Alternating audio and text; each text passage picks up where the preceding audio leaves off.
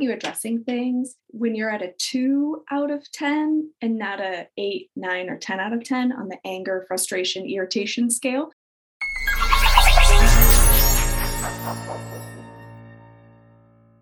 Hi, everyone. We're so glad you're here on Doc Working, the Whole Physician podcast. I'm Jill Farmer, one of the lead coaches at Doc Working. And I want you to remember that this broadcast is brought to you by Doc Working Thrive, our subscription coaching service just for physicians. Check it out today at docworking.com. Well, it's February, so we're going to talk about relationships. And I have to tell you, I know physicians that you're working really hard. And often I hear from my physician coaching clients that a challenge in their life is making their relationships outside of work and those at work as well work the best that they can be. So today I'm really excited to be joined by therapist and relationship coach extraordinaire, Mika Ross. Mm. She has a thriving practice. She is a brilliant communicator. I've learned a lot from her through the years. I've sent physician clients to her who have really, really appreciated her wisdom and therapy and coaching. So I'm really excited that she's here to join us today. Thanks for being here, Mika. Thank you so much for having me. So let's talk today about mistakes. And mm-hmm. I know that certainly physicians in relationships, whether they're two physician families or one physician and somebody who does something else in the relationship, don't have a corner on the market of making mistakes. but it is, I think, really enlightening to understand some of the pitfalls that Mm-hmm. as couples that we can fall into that can really create situations for ourselves that we don't want to be in. So let's talk about what would you say is one of the most common mistakes that you see folks making in relationships that they could do something yeah. About? You know, I think I have one that's pretty general that I would say is across the board. And I think that in working with the amount of physicians that I have, I think that they have some unique challenges. And so I think across the board, one of the mistakes that I see people making that they don't really know that they're making is that from my perspective, relationships break very slowly over a long period of time. And I think a lot of people don't really give that enough credit. And so communications that don't go well maybe go from anger, frustration, and irritation, but don't get all the way to that resolution. People don't leave feeling better, more seen, more heard, more understood. They might start piling up some resentment the more of those conversations that they have that don't get all the way to a resolution. And so that resentment, that relationship demise builds really slowly over a very long period of time. Maybe not specifically physicians, but I feel like busyness, when, when we get really busy in the beginning of our relationship, before we had lots on our plates, perhaps, we had a lot of time to really hash things out and get to the bottom of stuff if you really wanted to. I want my couples getting through conversations that are tough in 10 minutes or less. And I think that, you know, physicians, a lot of their residencies, I think, coincide with the times that they have like little kids in the home, which is already a tough time in relationships. And so there's just sort of this double whammy where relationships can unfortunately just get off track. Yeah, you said it. I mean, it's the normal pressures of just being in a relationship with another human being, and coexisting and often co parenting. And then you add just an incredibly intensely busy and just a lot of pressure in the field. And so you add um, some dynamics to the relationships, what I think are complicating. I have heard you talk about the tendency that we as humans have to love to point out to others, often mm-hmm. others that we're in relationship with, things that they could do better.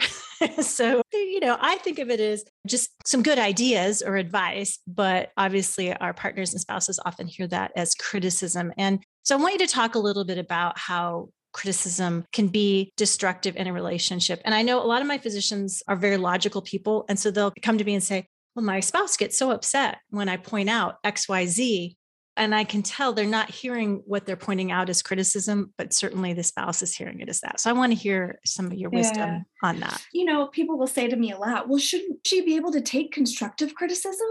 I don't disagree with that. It's just that Dr. John Gottman, the leading researcher in relationships in our country, has identified four variables that he looks for to predict divorce with up to a 93% success rate, which is super alarming, right? And those four things that he looks for in interactions with couples are criticism, defensiveness. Those kind of go hand in hand in my brain. You perceive criticism, we get defensive. Criticism, defensiveness, stonewalling, which we won't go into right now, and contempt. over long periods of time, resentment builds. You start to have to contempt for your partner. So, criticism is, like you said, focusing on what the other person isn't doing quite right or what they're not quite doing enough of. For me, every criticism can be turned into a complaint, which is self focused and not other focused. So, criticisms are relationally damaging. Complaints can increase emotional intimacy. So, an example might be like, oh gosh, I had a criticism that I had to turn into a complaint just recently with my husband. I think it was something to do with like getting the house all situated in the morning after the kids leave for school. And instead of saying, like, you never put the dishes away, I said, I need every morning for the dishes to be your job. Would that be possible? So, that would that be possible is like we're inviting somebody to collaborate with us instead of coming from a superior place of like, I'm the manager, I'm right, you're wrong, I'm smart, you're stupid, I'm saying you're crazy. And affective neuroscience agrees with this. What we don't want to do is we don't want to elicit that fight or flight response in our partner because that's going to get us defensiveness and it's going to get us even further away from that resolution or solution and what you're really wanting and needing. Right. And that's the thing I'll hear from a lot of folks is like, well, what I'm saying is true. You know, I have totally. the facts, I have the information, and I'm saying a factually based statement about whatever it is they're doing and how it needs to be better or it could be done better. But what they don't understand is, I think what you've just said so beautifully, right, is that when it is a criticism, the other person is just having its normal neurological response to that, which is defensiveness, which then creates a situation where you don't move forward in your communication. You're stuck. Am I saying that right? right. Yeah, you are saying that right. There is a Marianne Williamson quote where she says that, like, relationships are the laboratories of the spirit or the hospitals of the soul. It's where we go so that our deep wounds can be healed. And I think that that's definitely the case. But if I'm carrying around a lot of unresolved issues for myself, I might be more apt to get defensive quickly than if I didn't. So there's that perceived criticism, defensiveness, and you've got to focus on your part. So if I'm getting met with defensiveness, I know that the person that I'm talking to has perceived criticism, whether I meant it or not. And then I kind of go into investigative mode and try to figure out what did they hear?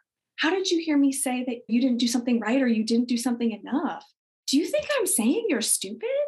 You know, and then once we identify that and really validate that defensiveness and what that person heard, then we can sort of clear up or persuade them into, no, here's what I actually meant. I get how it sounded that way, but here's what I was really saying.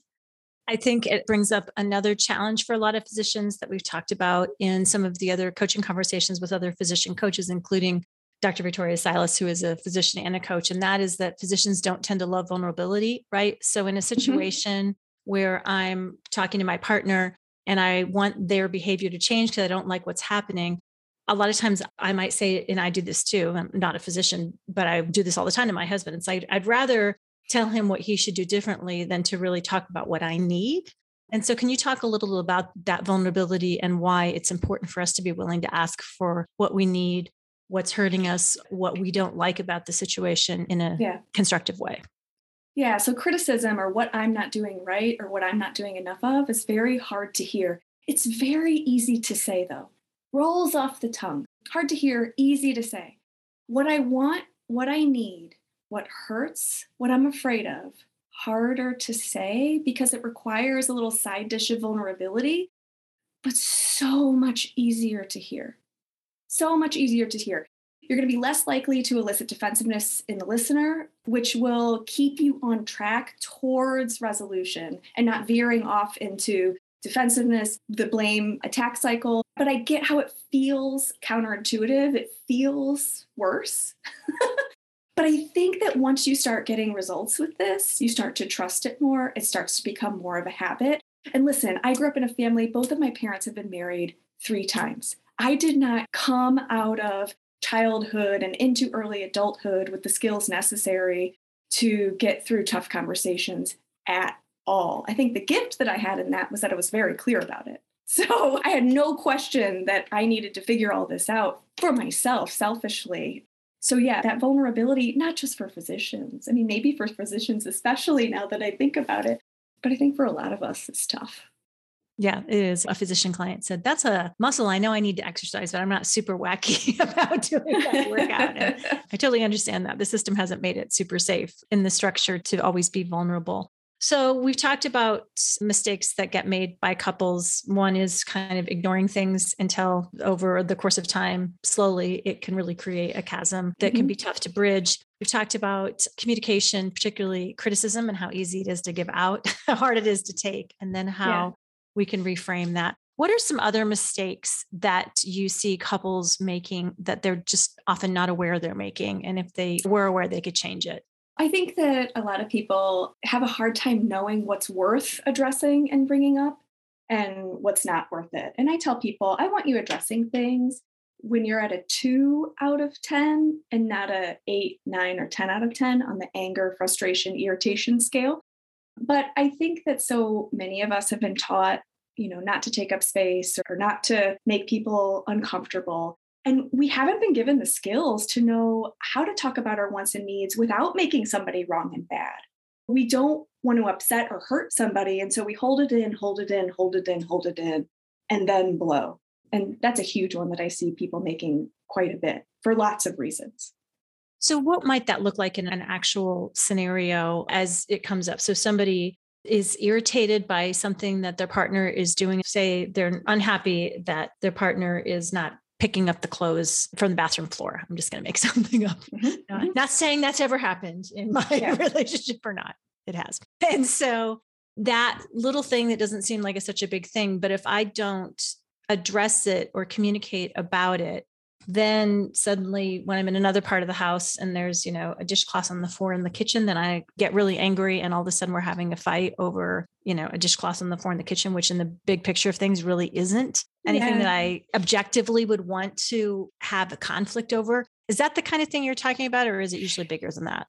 No i think it's a lot of the little stuff. Oftentimes when people come in and talk to me the things that they're kind of brain dumping that are tough in their relationships I mean, almost every first time couple will say, This seems really small, or I know this seems silly to talk about. And I'm like, No, no, no, no. And what I tend to find is those little examples, whether it's the, you know, laundry on the floor, we tend to attach meaning to those. And for me, that meaning tends to have a theme. So whether my husband's late or he's left something on the floor, I might put that all in the category of I'm not important, I don't matter. Now, that's another interesting thing that I want people talking about and being aware of and conscious of how we're perceiving things and what's the meaning that I'm attaching. And is that what this is really meaning? And how do I check that out and talk to my partner about this before it grows? It's like a slow growing cancer in my relationship.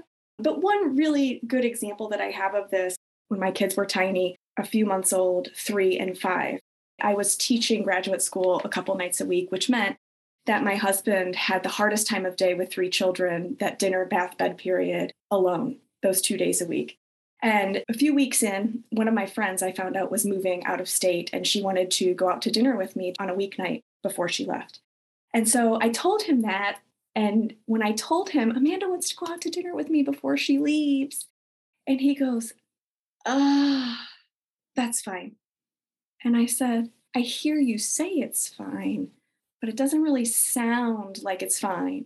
Because in my job, I know I don't want those little heart sinking moments to go unaddressed. I want to find the win win. I want to figure out a way that I can go to dinner with her and it feel good to him. And he said, No, it's fine. She's your best friend. Of course, you have to go to dinner with her. All very accurate and correct. He was saying the right thing. But I kept pressing. And the more I pressed, like, well, what would make it feel better? What would make it feel better? He got angry. He was like, I don't know. Just go. It's fine. She's your best friend. It's fine. He has a hard time knowing when it's worth addressing and when it's not. And something heart sinking like that, he's apt to just kind of take it. I looked at him and I said, If you knew that on Friday you were going out with his two buddies from work, Matt and Neil, would that make it feel better? Like his whole body sunk onto the counter and goes, Oh God, that does feel better. But so I just want people to know that there's always a win win solution. And those like heart sinking things, they might not be huge, but I think they're messages about something you need and they're not to be ignored. But it also doesn't have to be about me being wrong and bad, and I shouldn't want to go to dinner with Amanda. And I think that that's our brain's tendency to either see it as this or that. I feel like I'm teaching people a third way. I don't want you screaming and yelling about it. I don't want you sweeping it under the rug. Only examples I ever saw in childhood, by the way. I want you working relentlessly toward those win wins. Powerful. One of the things that also comes up sometimes with physician clients is that there's just a lot going on emotionally for them at work, and particularly right now. You know, I can't say it enough, and I'll repeat it every time I'm on the podcast if I need to, but physicians are working so incredibly hard and doing such important and meaningful work. And right now, unfortunately, many situations are not being appreciated or given what they're due in right. this work. And so it's a very tough time to be a physician. And yet they just keep showing up and working harder and harder and harder. And so, given all of that, it's just a lot for a human being to deal yes. with. And then you bring that home into the relationship. And so I want to know if you have any ideas for our physicians that are under that amount of pressure at work, how to be able to get some care and to be able to come home and not have to just feel like they're carrying the weight of the world. I mean, the stories that I hear, how understaffed and overworked many people who are working in hospitals are, is hard to hear. And I think that we are all kind of in a different context, right, with this pandemic. And I think that when our context changes, we have to redefine success. And your definition of success, I don't want it to be the same as it was in mid 2019. So I think that really needs to be examined. And we really have to work to consciously redefine what is success right now. And so, you know, just as a mother in the beginning of the pandemic, I had to throw my ideas of what it looks like to be a successful mom completely out, out the window. And my husband and I were meeting every night about what's working and what's not working and what needs to shift and change because nobody was an expert about how to have a successful household and family in a pandemic while you're trying to work and homeschool children. And I speak to corporations about this too. I did a workshop for Monsanto, which is now Bayer. They've had some huge transitions. And I think that when we're doing new things, it's so easy to feel like a failure because we haven't yet changed our definition of success. And so, how we're taking it personally, I think is something really heavy that you can bring home that is actually a layer you have a lot of control over. I might not be able to help you fix your workload. I might not be able to help you decrease the amount of crappy things that are happening at work, but I can help you redefine your definition of success so you're not carrying it in the same way that you know you may be used to. Yeah, beautifully said. We talk about that a lot because there's so much control and extrinsic markers that are built into medical education that sometimes people forget that really defining success is an inside job. It's a values driven yeah. job. They really have let other people's ideas of what success is be imposed on them in a way that doesn't match up with their values life conditions, as you said, the context of what's happening in this moment now. And so I do think that's a benefit of this experience is it's almost forced people to have to contextualize their definition of success in a way that will make us healthier in the long run and create some resilience. It's just not necessarily fun as we first awaken to that no. understanding. Yeah. As we wrap up here, I want to talk about something that I have noticed with physician clients, different a little bit from some of my other executive coaching clients or others. And that is that I am not a relationship therapist or coach. And so sometimes when I can hear there's some challenges there, I want to recommend folks to go get some relationship therapy, counseling, or coaching. Their first reaction is, oh, no, it's not that bad. Right. And so my reflection always back on them. And so I said, okay, so as a physician, you want to wait till somebody is really, really sick before they call the doctor and get any ideas about potentially some ways to do this and they laugh. But i do think there sometimes is a little bit of a oh gosh we have to be ready for divorce court before we consider bringing somebody else in to help support our relationship. And so i just want to hear your thoughts on that. Yeah, so I've been doing this for 15 years. And I think, especially 15 years ago, people saw marriage counseling as crisis counseling and not preventative and or maintenance counseling or nipping things in the bud I think that's starting to shift and change, maybe more so on the coast than in the Midwest. But you know, I'm seeing the needle move a little bit. And yeah, I mean, I think you're exactly right. We wouldn't wait until our car is smoking on the side of the road to go get an oil change. You know, you see that I'm almost to that mile marker. I'm a little bit over. I need to go get this taken care of. And I wish more people saw counseling and therapy in that light. We're so preventative with so many things our car, our teeth. It's just that your relationships are one of the biggest factors in your happiness. I mean, just according to a longitudinal study from Harvard, I mean, I'm not just making this stuff up. So, yeah, there is a mindset around it that it needs to be like me or the divorce lawyer. Not that I don't also love working with those people, but it is so much easier, so much quicker, so much more efficient, so much more effective when we can really deal with things early on rather than patterns that have been there for years and years and years so many good ideas. I could talk to you all day long. And you also, by the way, have an excellent course that's an online course on conflict that I think should be required watching for couples. I think it would really help right? a lot. So, if somebody wants to find out more about you, maybe take your online course on conflict or see all the other ways that you offer support in the world, how can they find you? I think the most fun place to find me is on Instagram right now. My handle is mikaross.therapist my website, mikaross.com, you can find all the online courses that I have to offer. Like you said, I have one on conflict. I've got a group for moms called Well Mama, where we cover lots of things that the mama physicians totally need as well. Those are the places that are probably the best places to find me currently. Mika Ross, thank you so much for joining us for this conversation. It was great to talk with you. Yeah, thank you. And Mika, by the way, is spelled M I K A R O S S if you want to find her on Instagram or on her web page. I want to thank all of you for taking the time to listen in on this conversation. I hope you were inspired, like I am, to think more about how I can state my needs and what I want, as opposed to focus on my partner with criticism and to think a little bit differently about the way that I'm communicating and showing up in that most important relationship of my life, which is my 30 year marriage now. So I'm always happy to get advice and some really good ideas for continuing to support and sustain that. I want to thank all of you for joining us on Doc Working the Whole Physician podcast. Don't forget to go right now to docworking.com to find out all about Thrive. It has never been more important for physicians to get coaching support as well as peer support in the community as well as learn about ways to decrease stress and to help yourself be more peacefully productive. We have all of that for you in Thrive.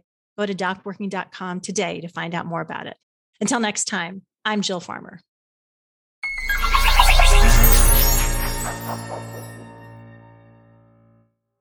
I'm Amanda Taryn, producer of Doc Working, the Whole Physician podcast. Thank you so much for listening. Please don't forget to like and subscribe and head over to docworking.com to see all we have to offer.